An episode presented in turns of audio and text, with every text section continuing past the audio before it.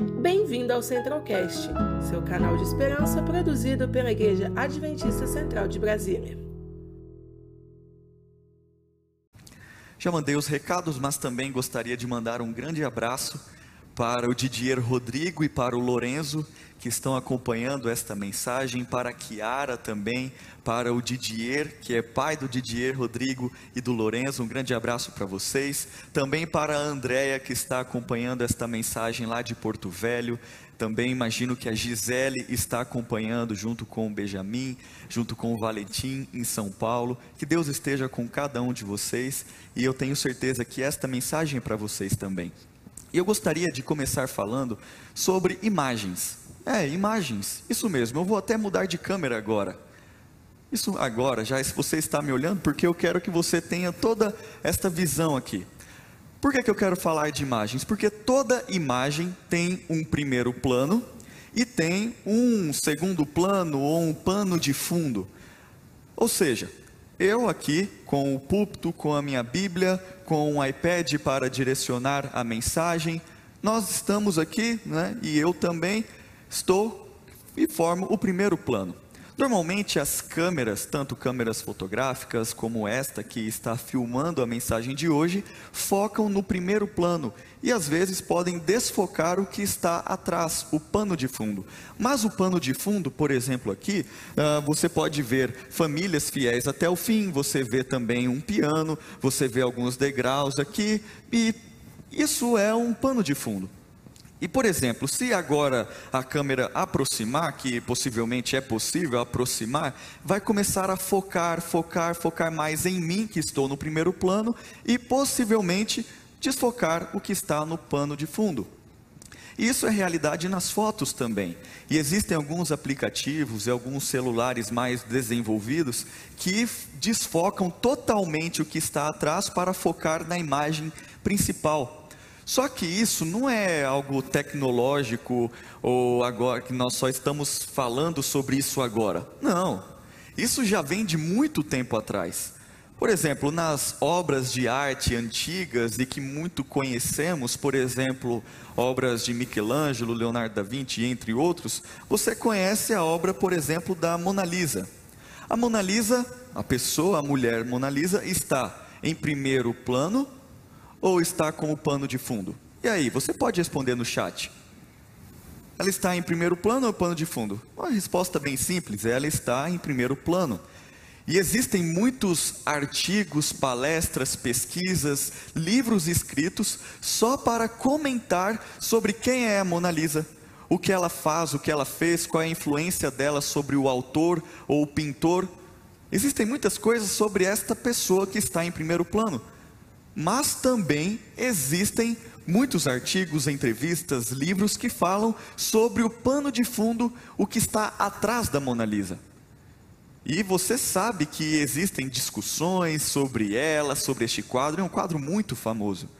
Então não é algo que nós pensamos só agora em questão de em questões né, de câmera ou transmissão ou foto ou coisas assim. Não, isso já vem de muito tempo. Mas por que, que eu estou falando isso para você? Porque a nossa vida também tem primeiro plano e pano de fundo.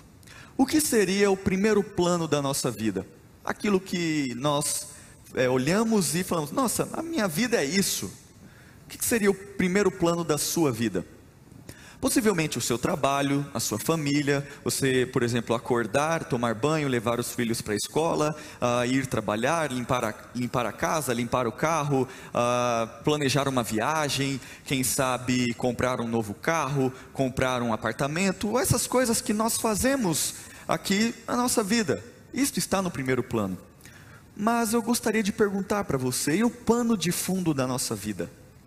Ou o segundo plano da nossa vida, um pano de fundo, algo que está por trás, que às vezes não está em foco. E eu venho pensando nisso ultimamente. E é o grande conflito. O pano de fundo da nossa vida é o grande conflito. De tudo que nós fazemos diariamente, o grande conflito está por trás da nossa realidade, está nos direcionando. E muitas pessoas hoje estão discutindo, e nós sabemos que esta pandemia está em primeiro plano.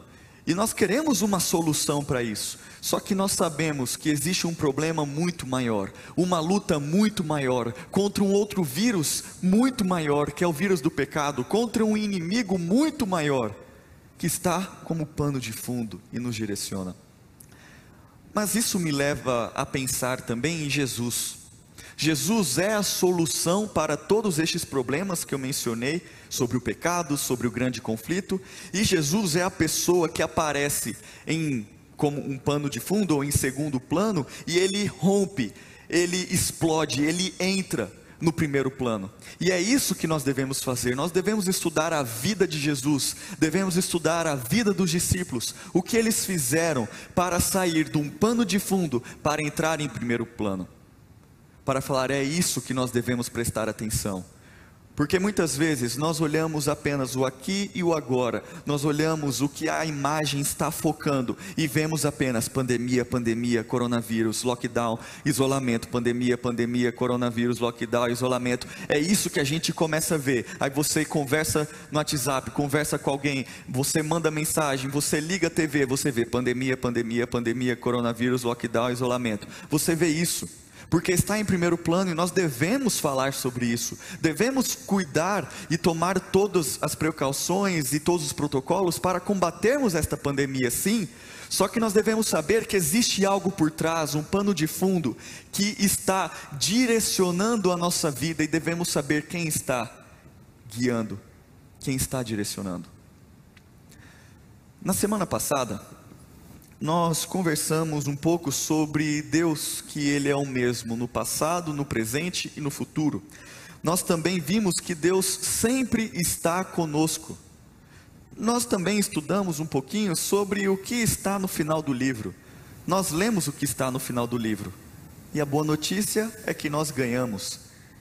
E também nós vimos que Deus pede para nós relaxarmos. Ele diz para você: relaxa, solte os seus braços, deixe a sua ansiedade ir embora e saiba que eu sou Deus. Isso está escrito em Salmo, e para você lembrar aquilo que estudamos no primeiro dia, nós sabemos disso tudo, mas agora eu quero perguntar para você: o que nós faremos como igreja? Nós vimos na semana passada o que você, como cristão, você, como cristã, você, como uma filha, um filho, um servo, uma serva de Deus, deve fazer. Mas hoje eu quero conversar sobre a nossa família. Isso, você faz parte da minha família, eu faço parte da sua família. O que nós devemos fazer como igreja? O que nós devemos fazer como uma família? Porque a igreja não é um prédio. Eu posso falar que a nossa igreja central de Brasília está fechada, mas ela não está fechada, porque eu e você somos igreja. Eu sou igreja, você é a igreja, ou seja, o que nós vamos fazer como igreja de Deus? A igreja somos todos nós unidos como uma família. O que faremos como igreja para mudarmos a realidade do nosso mundo? O que nós vamos fazer? Abra sua Bíblia em Mateus capítulo 16 e vamos estudar um pouquinho o que está escrito no Evangelho de Mateus, no capítulo 16. Mateus capítulo 16, nós vamos verificar um episódio muito interessante. Ali, Jesus e os seus discípulos, já bem na, passando da metade do ministério de Jesus, e Jesus já estava com eles há algum tempo, enquanto você abre em Mateus capítulo 16, e Jesus estava mostrando para eles: ei, tem algo que eu vou fazer. Está chegando aí um sacrifício substitutivo, ou seja, vai vir um novo reino, vai vir um novo jeito de pensar, vai vir um novo templo. Jesus estava querendo dizer: ei, o templo, o templo não é apenas em Jerusalém, o templo sou eu, eu sou o santuário, eu vim para substituir o sacrifício, você vai ser o templo também. Ele estava dizendo isso, mas olha o que está escrito a partir do verso 15, Mateus capítulo 16, o verso 15, diz assim: E vocês, perguntou ele, quem vocês dizem que eu sou? Jesus perguntou: Quem você diz que eu sou? E é uma pergunta bem interessante. Quem você diz que Jesus é? Simão Pedro então respondeu: Ah, o Senhor é Cristo, o Filho do Deus vivo. Jesus disse: Que grande privilégio você teve, Simão, filho de João. Foi meu Pai no céu quem lhe revelou isso. Nenhum ser humano saberia por si só. Agora eu lhe digo que você é Pedro, e sobre esta pedra edificarei a minha igreja, e as forças da morte não a conquistarão. Verso 19 agora, você pode acompanhar na sua Bíblia, ou acompanhar a leitura. Eu lhe darei as chaves do reino dos céus. O que você ligar na terra será ligado no céu, e o que você desligar na terra terá sido desligado no céu. Verso 20. Então ele advertiu a seus discípulos que não disseram a ninguém que ele era Cristo. Verso 21. Daquele momento em diante, Jesus começou a falar claramente a seus discípulos que era necessário que ele fosse a Jerusalém e sofresse muitas coisas terríveis nas mãos dos líderes do povo, dos principais sacerdotes e dos mestres da lei.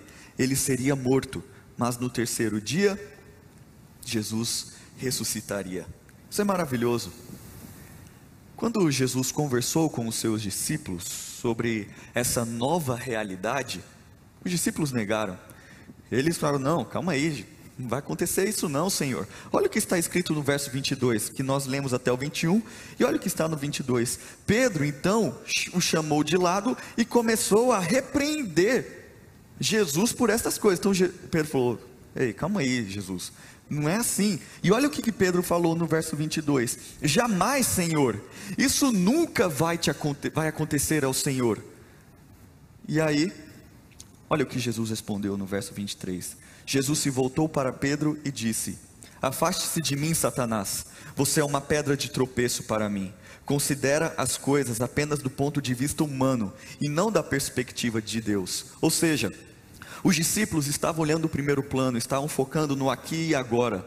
Eles esqueceram o que está por trás, um pano de fundo que está rompendo o primeiro plano, esqueceram do grande conflito. E muitas vezes nós estamos lendo esse texto e não entendemos que muitas vezes nós estamos olhando esta pandemia no aqui e agora. Mas nós sabemos que existe uma guerra espiritual, que existe um grande conflito e que este grande conflito está rompendo para o primeiro plano para mostrar para você: "Ei, hey, você precisa fazer alguma coisa".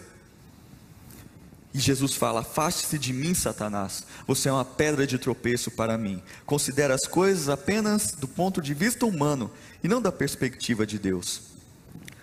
Jesus tentou apresentar uma nova perspectiva e eles negaram. Até mesmo depois da ressurreição de Jesus, eles continuaram a não entender muito bem essa questão. Demorou meses para até, e até mesmo anos para eles começarem a entender o que era este novo reino. Eles deveriam entender que o templo não seria mais o templo de Salomão, que não teria mais o sistema de sacrifício, que não precisava mais matar um cordeirinho, porque Jesus morreu e ele fez um sacrifício substitutivo para cada um de nós. E Jesus disse: Eu sou o templo, o templo é você. E ele começa tudo de novo. Queridos membros da nossa família, nós somos uma família. Nossa igreja não tem meses, a nossa igreja não tem anos para descobrir isso. A nossa igreja precisa se unir hoje. A nossa igreja precisa se fortalecer hoje. Nós não temos tempo, nós precisamos estar juntos agora. E o que significa se unir e estar junto como igreja? Que significa isso? Tá, eu tenho que me unir, tenho que estar junto com a minha família, como uma igre com a igreja, como uma verdadeira família. O que significa isso? Jesus disse lá em Marcos, capítulo 2, o verso 22, o seguinte: Ninguém colocaria vinho novo em velhos recipientes de couro. O vinho se arrebentaria, e tanto o vinho como os recipientes se estragariam. Vinho novo não precisa de recipientes novos.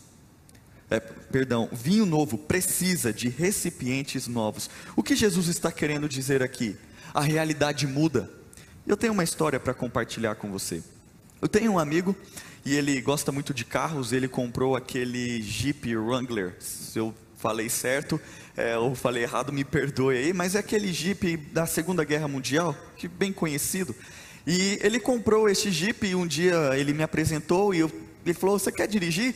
Falei, claro, é, eu só tenho medo de bater ou estragar alguma coisa. Ele, não, não, pode dirigir. E aí eu estava pronto para entrar no carro e eu, na verdade, entrei no carro, subi ali naquele jipe. Eu me senti na Segunda Guerra Mundial. Passa um filme histórico, a gente só via, né, eu só tinha visto pelo menos em filmes ou em imagens. E eu fiquei muito feliz, mas na hora que eu entrei para dirigir o carro, eu percebi e falei, cadê o cinto de segurança?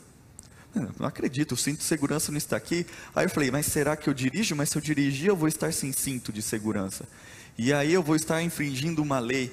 E eu acabei dirigindo apenas ali, não na cidade, nas vias, mas apenas dentro do, da propriedade particular dele. Então não haveria problema. Então era um local específico. Eu dirigi o Jeep, foi muito legal. Mas eu não poderia dirigir o Jeep em qualquer lugar, porque estava sem cinto de segurança. O que essa história me mostrou? Que a tecnologia muda, as coisas mudam. Cinto de segurança, em um período não era necessário, mas agora é extremamente necessário. Nós precisamos, as coisas mudam, as coisas avançam, e nós precisamos saber que coisas novas, novas realidades precisam ser colocadas em novos recipientes. Por isso que Jesus fala: ninguém colocaria vinho novo em velhos recipientes de couro. O vinho os arrebentaria, e tanto o vinho como os recipientes se estragariam. Vinho novo precisa de recipientes novos. Eu quero dizer para você, também pegar um outro exemplo agora do mundo corporativo. Não sei se você já ouviu falar no mundo VUCA, é, no acrônimo VUCA. É um, um acrônimo em inglês, é, americano, mais precisamente falando, que diz assim: são quatro palavras, um acrônimo, acrônimo VUCA: volatilidade, incerteza, complexidade e ambiguidade. Diz quatro: volatilidade, incerteza, complexidade e ambiguidade. O termo foi incorporado ah, no mundo corporativo mais recentemente, só que ele foi criado na década de 90 ali pelo US Army War College, que é a faculdade do Exército de Guerra americano. E eles criaram este acrônimo para dar aulas para os soldados neste mundo de complexidade e ambiguidade.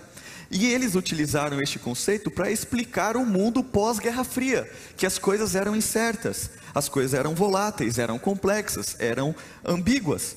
No entanto, este mundo VUCA, ou este acrônimo VUCA, pode ser aplicado perfeitamente nos negócios pessoais. As organizações precisam aprimorar algumas habilidades.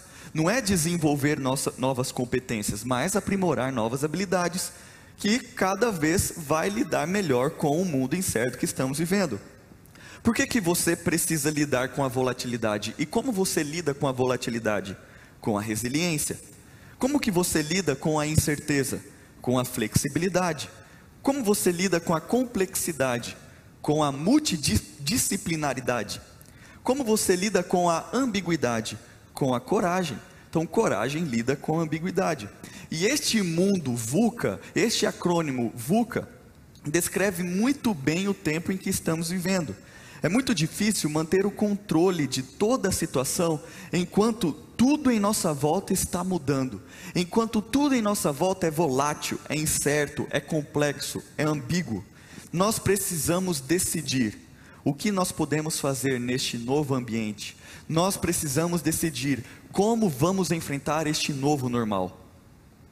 E este novo normal, no meio do novo normal, algumas coisas nunca mudam. Isso mesmo. Nós precisamos estar preparados para uma nova realidade que está à nossa frente. Mas existem algumas coisas que nunca mudam. Uma que eu quero mencionar, uma coisa que nunca muda. Eu e você somos a igreja de Deus. Isso nunca vai mudar. Eu e você somos a igreja de Deus. Somos povo escolhido de Deus. Isso não muda.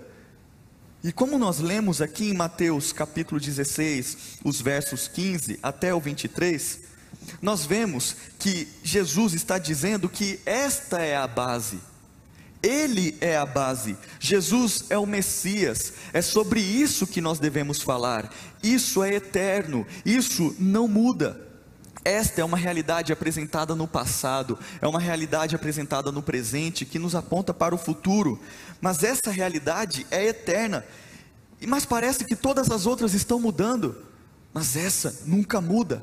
Como nós podemos, como uma congregação, como uma família, ser uma congregação, ser uma família, quando nós não podemos estar juntos? Já que nós não podemos estar juntos, como nós podemos ser igreja?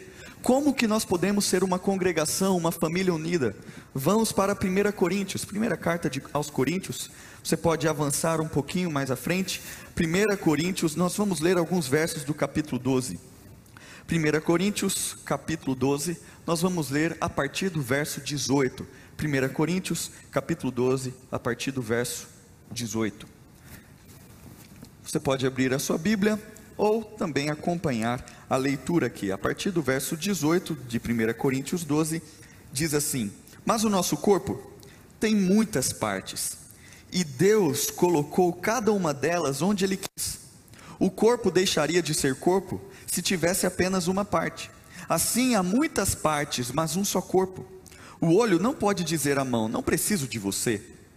E a cabeça não pode dizer aos pés: Não preciso de vocês. Verso 22.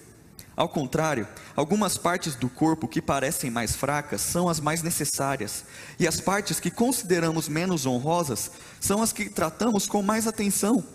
Assim, protegemos cuidadosamente as partes que não devem ser vistas, enquanto as mais honrosas não precisam dessa atenção especial. Deus estruturou o corpo de maneira a conceder mais honra e cuidado às partes que recebem menos atenção. Verso 25 agora. Isso faz com que haja harmonia entre os membros, de modo que todos cuidem uns dos outros. Se uma parte sofre, todas as outras sofrem com ela. E se uma parte é honrada, todas as outras com ela se alegram. Juntos, todos vocês são o corpo de Cristo e cada um é uma parte dele. Você já teve dor de dente? A dor de dente não faz com que sua mão fique doendo, mas eu tenho certeza que se você tiver uma dor de dente, isso vai afetar o seu corpo todo. Ou seja, nós somos um corpo. E se uma parte sofre, todos vão sofrer. Você sabe disso. E olha o que diz no verso 23, para nós explorarmos este verso. E as partes que consideramos menos honrosas são as que tratamos com mais atenção. Assim, protegemos cuidadosamente as partes que não devem ser vistas. Ou seja, esta pandemia, o que estamos vivendo agora, nos mostrou que existem algumas alguns setores, algumas partes da nossa economia que nós não lembrávamos que existia. Esta pandemia, por exemplo, nos mostrou que algumas alguns setores da nossa sociedade que nós conhecemos muito bem, que nós achávamos que eram importantes, por exemplo, é, essa pandemia nos mostrou que jogadores de futebol, atores, apresentadores de TV, é, alguns famosos, não são tão importantes quanto nós imaginávamos que fossem. Mas essa pandemia também nos mostrou que a vendinha, a lojinha da esquina, o entregador de comida, um porteiro, um, uh, um coletador de lixo, coletor de lixo, são muito importantes. Esta pandemia nos fez olhar que alguns setores que muitas vezes nós nem lembrávamos ou menosprezávamos são muito importantes e outros que achávamos que eram importantes demais, na verdade não são tão assim. Verso 23: E as partes que consideramos menos honrosas são as que tratamos com mais atenção. Assim protegemos cuidadosamente as partes que não devem ser vistas. Semana passada eu contei uma ilustração pessoal sobre futebol. Não sei se você lembra que nós, eu e meu primo gravamos a, a final da Champions, que foi ao sábado, e assistimos ao vivo, depois do jogo, mas para nós era ao vivo. E eu também agora gostaria de falar sobre Fórmula 1. Eu gosto muito de esportes, você já deve ter percebido. E na Fórmula 1, ali nos anos 50, é, um pit stop é, era aproximadamente de 60 segundos. Mais precisamente, 69, 67 segundos era a média do, do pit stop naquela época, nos anos 50. Não parece um, muito tempo assim, você abastecer, trocar os quatro pneus e assim por diante. Só que muitas vezes o piloto tinha que sair do carro e entrar no carro novamente. Mas pensa comigo, vários carros passando em alta velocidade e você um, quase um minuto ou mais de um minuto parado ali. Então alguma coisa precisava ser feita. E então, ali na década de 90, uma equipe bateu o recorde E este recorde permaneceu por mais de 14 temporadas com um recorde de pit stop. 3,2 segundos era o recorde da época. E ali, por muito tempo, se manteve aquele recorde. Só que no ano de 2019, a equipe RBR no GP do Brasil bateu o recorde histórico, bateu o recorde, é, e até hoje é este recorde, com o pit stop mais rápido da história da Fórmula 1 e da história assim da daquele do automobilismo. E eu gostaria de falar aqui, você sabe quantos segundos eles fizeram as quatro tro a, tro a, troca dos quatro pneus? Eles não abasteceram porque eh, não era permitida a troca ou abastecimento. Eles levantaram, eles pararam o carro, levantaram o carro, é, tiraram o parafuso, tiraram os quatro pneus, colocaram um pneu novo, os quatro pneus novos, parafusaram para deixar bem seguro, abaixaram o carro e o piloto saiu. Você sabe em quantos segundos? 1,82. 1,82 segundos foi o tempo em que eles trocaram e fizeram o pit stop a equipe RBR na Fórmula 1. Se você quiser, você pode acessar o YouTube depois e digita ali recorde pit stop Fórmula 1. Você vai ver. É muito rápido. Como eles fizeram isso? E eu me pergunto, como eles fizeram isso? Pare para pensar. Eles não fizeram isso sem treinar? Eles não fizeram isso sem planejar? Mas uma das coisas que eu quero mencionar de como eles fizeram isso, cada um fez o seu trabalho e ninguém interferiu no trabalho do outro. Cada um fez o seu trabalho e ninguém interferiu no trabalho do outro. Eu acredito que nós, como uma família, devemos aprender alguma coisa com este pit stop, com este exemplo que eu dei. Cada um deve fazer o seu trabalho. E, e talvez não devamos interferir no trabalho do outro. É algo que nós devemos pensar. Você acredita na doutrina que nós chamamos de sacerdócio de todos os crentes? Você acredita nessa doutrina? Pastor, eu nunca ouvi falar sobre essa doutrina. Sim, a doutrina, sacerdócio de todos os crentes. Então vamos para lá, 1 Pedro capítulo 2, para caminharmos para o final desta mensagem. 1 Pedro capítulo 2, para responder a pergunta: você acredita na doutrina que nós chamamos de sacerdócio de todos os crentes? Que doutrina é essa? Enquanto você abre em 1 Pedro capítulo 2, essa é uma doutrina em que cada pessoa tem um contato direto com Deus, pode ter um contato direto com Deus, e cada pessoa é desafiada a mostrar aos outros o amor de Deus. Cada um tem uma missão específica, cada um pode ser um pregador do Evangelho, mostrar Jesus. A doutrina do sacerdócio de todos os crentes é que cada um de nós tem um papel específico na pregação do Evangelho. 1 Pedro capítulo 2, o verso 9, diz assim: Vocês, porém, são povo escolhido de Deus, reino de sacerdotes, nação santa, propriedade exclusiva de Deus. Assim, vocês podem mostrar às pessoas como é admirável aquele que os chamou das trevas para a sua maravilhosa luz. Nós precisamos lembrar quem nós somos. Nós somos povo escolhido de Deus. Nós somos reino de sacerdotes. Nós somos nação santa. Nós somos propriedade exclusiva de Deus. Não é o pastor Leonardo Gubert falando isso. É a Bíblia. Nós somos tudo isso. Isso te deixa feliz? Ou isso te deixa nervoso e ansioso? Estes versos mexem muito comigo. Isso mexe no meu coração, vai lá dentro. Eu não sou o mesmo depois que leio estes versos. Nós somos escolhidos para sermos reino de sacerdotes, de sacerdotes do Rei dos Reis. Isso significa que nós temos um trabalho para fazer.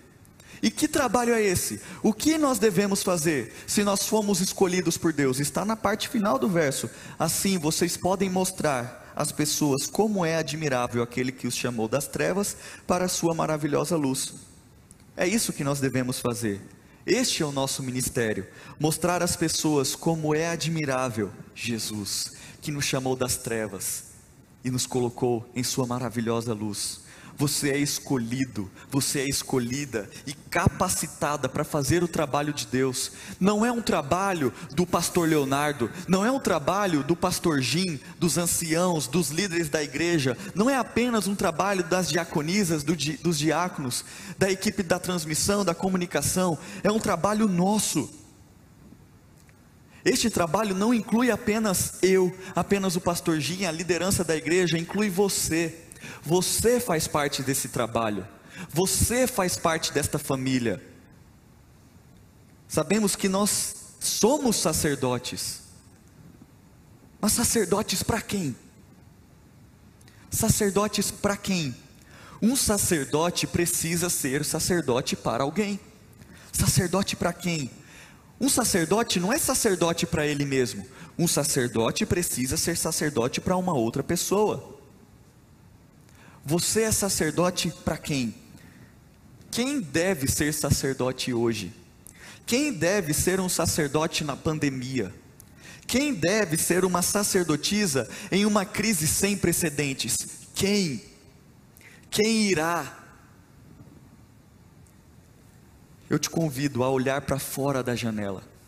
Eu te convido a olhar além de Instagram, WhatsApp, TikTok, Clubhouse eu te convido a olhar além de Facebook, além das redes sociais, e ver o que os seus amigos, o que os seus vizinhos estão fazendo agora.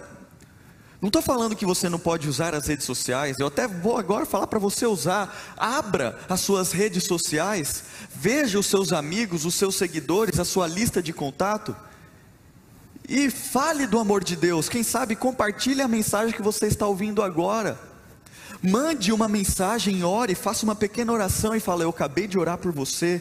Você precisa de alguma coisa? Vá além da sua casa, sem sair de casa.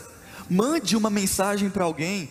Seja um sacerdote de alguém, seja uma sacerdotisa, seja um pastor, uma pastora, discipule alguém, cuide de alguém. É isso que Jesus, que Deus fala para nós, porque nós somos povo escolhido de Deus, nós somos reino de sacerdotes, nação santa, propriedade exclusiva de Deus.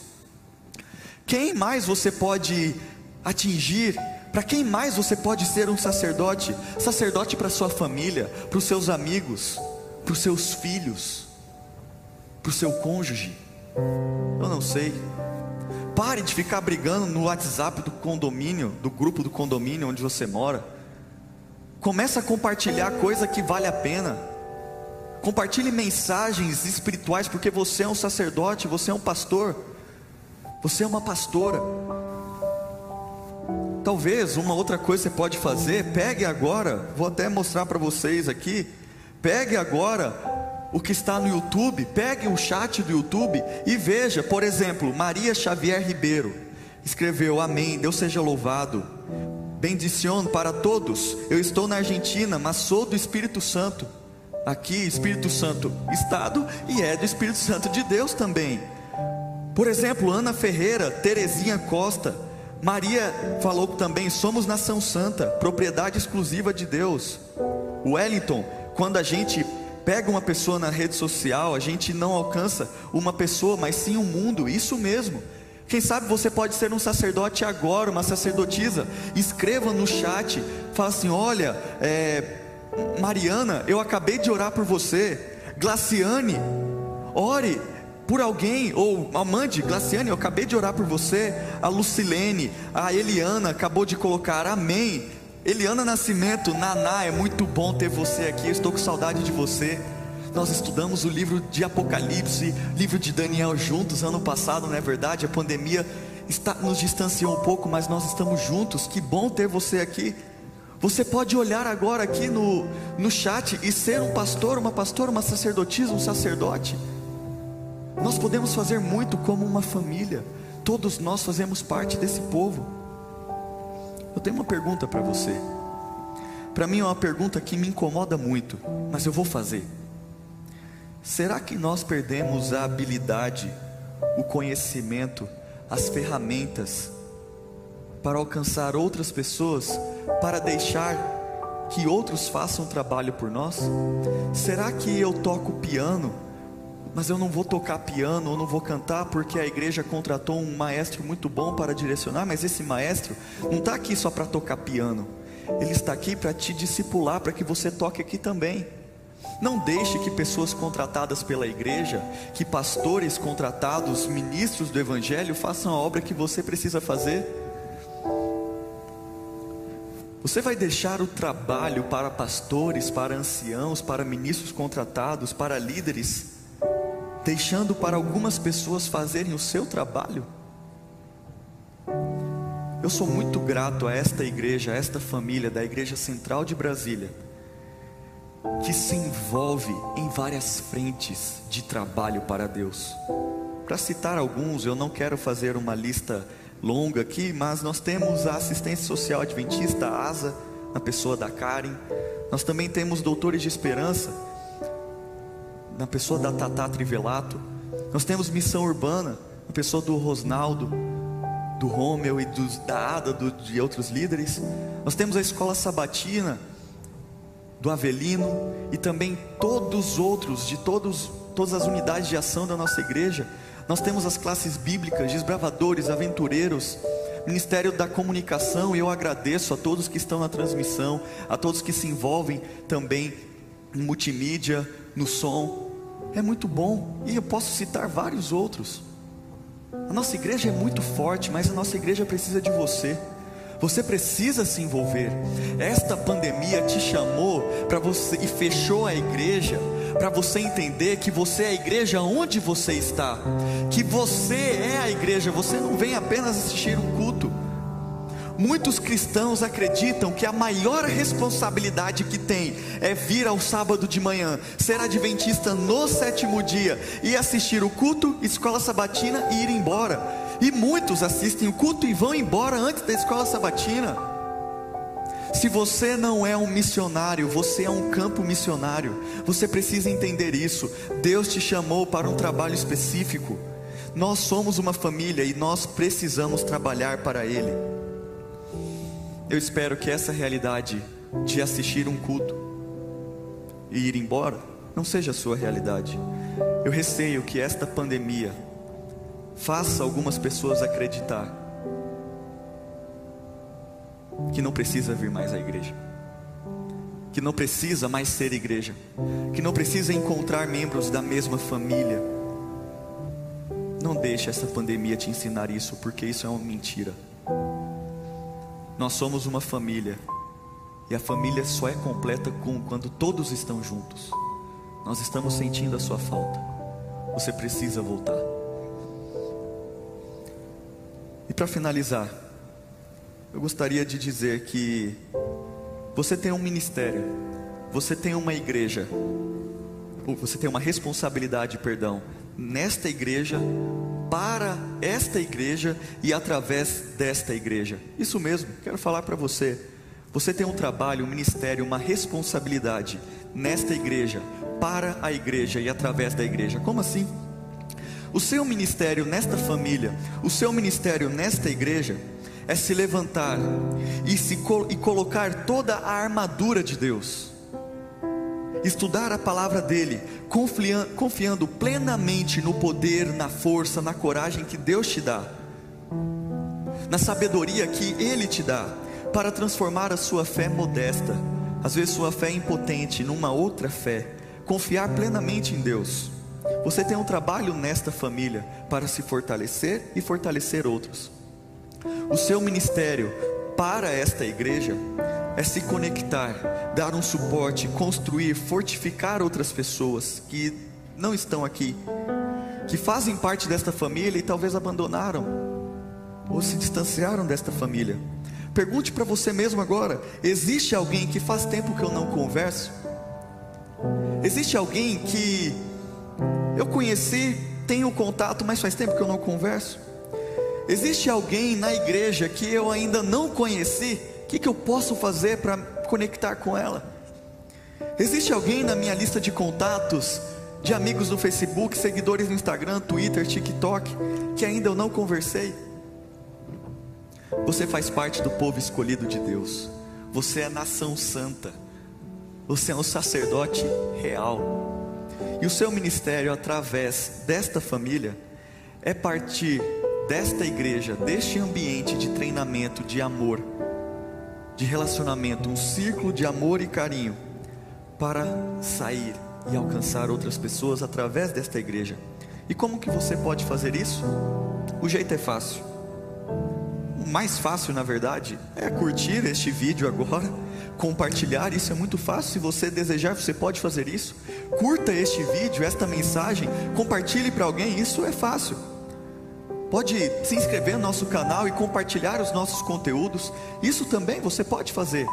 Mas uma outra coisa que você pode fazer através dessa igreja é produzir conteúdo seu, aquilo que você leu na Bíblia e que tocou seu coração e compartilhar para o seu círculo de amizade. Você tem um trabalho para esta igreja, nesta igreja e através desta igreja. Você pode iniciar o seu próprio canal, o seu próprio blog, o seu próprio vlog, o seu próprio TikTok, o seu próprio Clubhouse, o próprio Instagram. Você pode fazer o que você quiser. Você pode se envolver no que você quiser. Nós somos uma família. Todos nós devemos estar animados juntos, preparando uns aos outros. Deus te escolheu, Deus te escolheu para ser um sacerdote uma sacerdotisa, propriedade exclusiva dele, para esta congregação, para este círculo de amor e para o seu círculo de amizade. Aqui está o pano de fundo da história, rompendo, atravessando o primeiro plano para se tornar o plano principal. Qual é o plano principal? Ser sacerdote, sacerdote real, ser propriedade exclusiva de Deus, ser uma nação santa. Entender que o grande conflito rompe a nossa vida diária para saber: pode vir pandemia, pode vir coronavírus, pode vir tudo, pode vir perseguição, mas eu sei qual é o meu trabalho, eu sei para que, que Deus me escolheu, eu sei porque Deus morreu por mim, e isso rompe, quebra o primeiro plano e sai e se torna o plano principal da nossa vida, porque não existe plano B, este é o único plano de Deus para a sua vida. Você sabe que talvez ouvir uma pessoa pode ser um trabalho, você sabe que mandar uma mensagem pode ser um trabalho. Você sabe que orar com a sua família é um trabalho missionário. Eu não sei, use a sua criatividade. Use o que Deus está falando para você agora. Deus te chamou, Deus te capacitou para se envolver, para trabalhar, para pregar, para viver. Jesus rompeu toda toda mentira. Jesus rompeu toda maldição. Jesus rompeu todo o poder de Satanás para chegar e falar assim: Eu te dou a vida e eu te escolho para ser um sacerdote, para ser nação santa, para ser uma propriedade exclusiva minha e falar para as outras pessoas como eu te tirei das trevas e te coloquei na luz. Você vai ouvir uma música agora. Ouça a letra dessa música. Feche os seus olhos, quem sabe, e reflita na sua vida. Chegou a hora de sairmos da mornidão espiritual. Chegou a hora de realmente colocarmos em pé e falarmos: Eu sei qual é o meu trabalho nesta pandemia. Eu sei o que eu devo fazer como um cristão. Eu sei o que eu devo fazer como uma família. Semana passada, nós falamos para você relaxar soltar os braços, deixar a ansiedade embora e saber que Deus é Deus. E hoje chegou a hora de você sair da sua zona de conforto e entender que você é propriedade exclusiva de Deus, sacerdote, sacerdotisa real e uma nação santa. Ouça essa música, entregue sua vida a Deus e saiba que você tem que ser um agente ativo na pregação do Evangelho.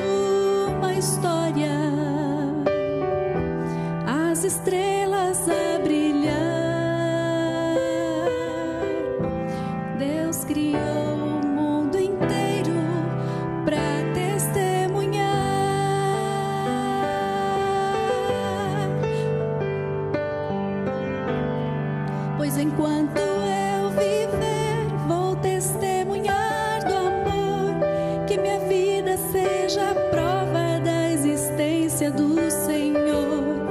Cada passo que